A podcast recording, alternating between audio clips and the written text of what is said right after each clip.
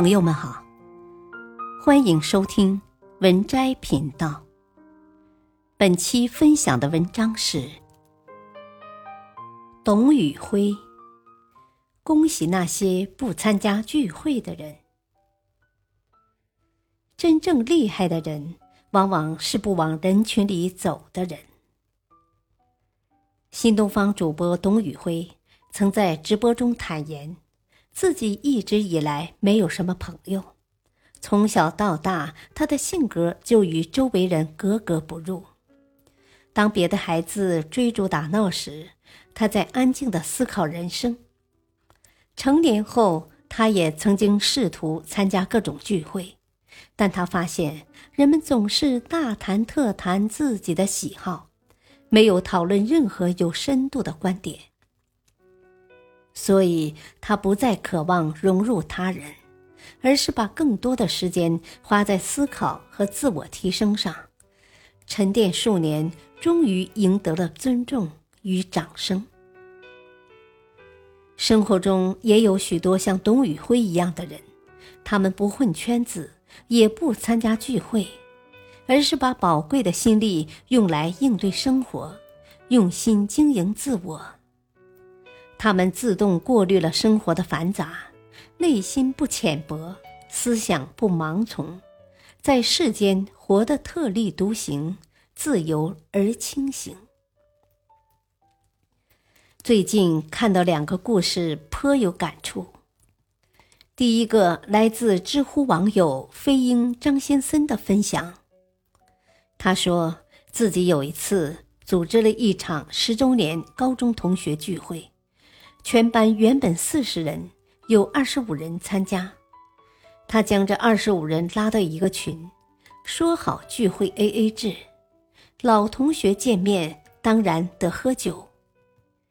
原本三千六百八十八的套餐里包含啤酒，但随着气氛逐渐升温，有几位同学吆喝着光喝啤酒不过瘾，上茅台。二十余人推杯助盏。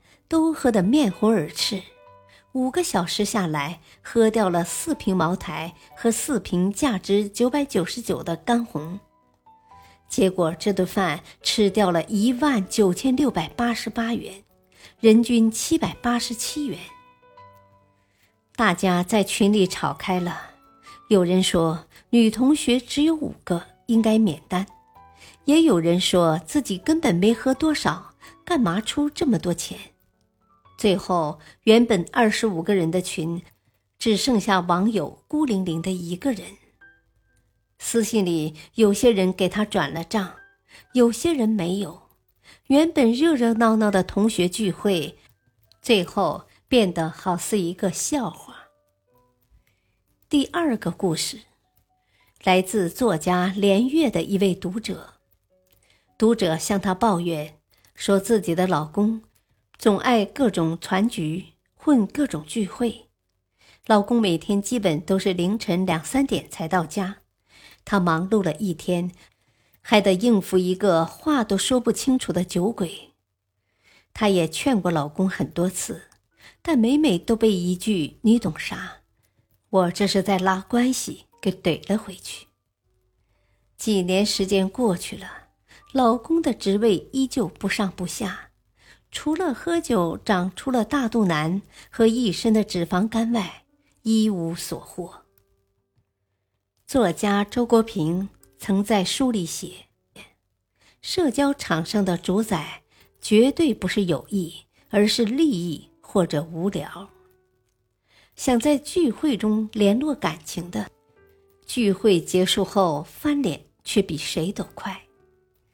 想在饭局酒局中。”找人脉的，往往是别人最不想结识的对象。无意义的酒局，除了热闹后的空虚，努力后的挫败，什么也不会带给你。许多年前，一部嬉笑怒骂中又饱含人生哲理的《武林外传》，带给我们无数感动与欢笑。后来，《武林外传》筹拍电影版。时隔四年再聚，剧中人的境遇早已天差地别。佟掌柜严妮和郭芙蓉姚晨演绎剧本无数，拿下各项大奖。白展堂、沙溢当了主持人，参加各种综艺，也混得风生水起。只有祝无双的扮演者倪虹洁，许多年来依旧默默无闻。他原本期待着每次拍摄结束后，大家还能像以前一样聊聊近况，说说生活的打算。可一直到电影杀青，几个人总共连面都没见过几次。他们都是大忙人，聚不齐也很正常。话虽如此，倪虹洁内心依旧感觉到无比失落。原来这些年。曾经的情谊早就随风而逝，而他也早已不在这些人的圈子里。关于聚会，我曾看过一段很扎心的评价：已经疏远了的人，不会因为一次聚会就再度变得亲切。层次不同的圈子，你硬着头皮也挤不进去。最后，聚会剩下的意义就是。在平庸无聊的生活里，潦草的、短暂的、口是心非的抱团取暖。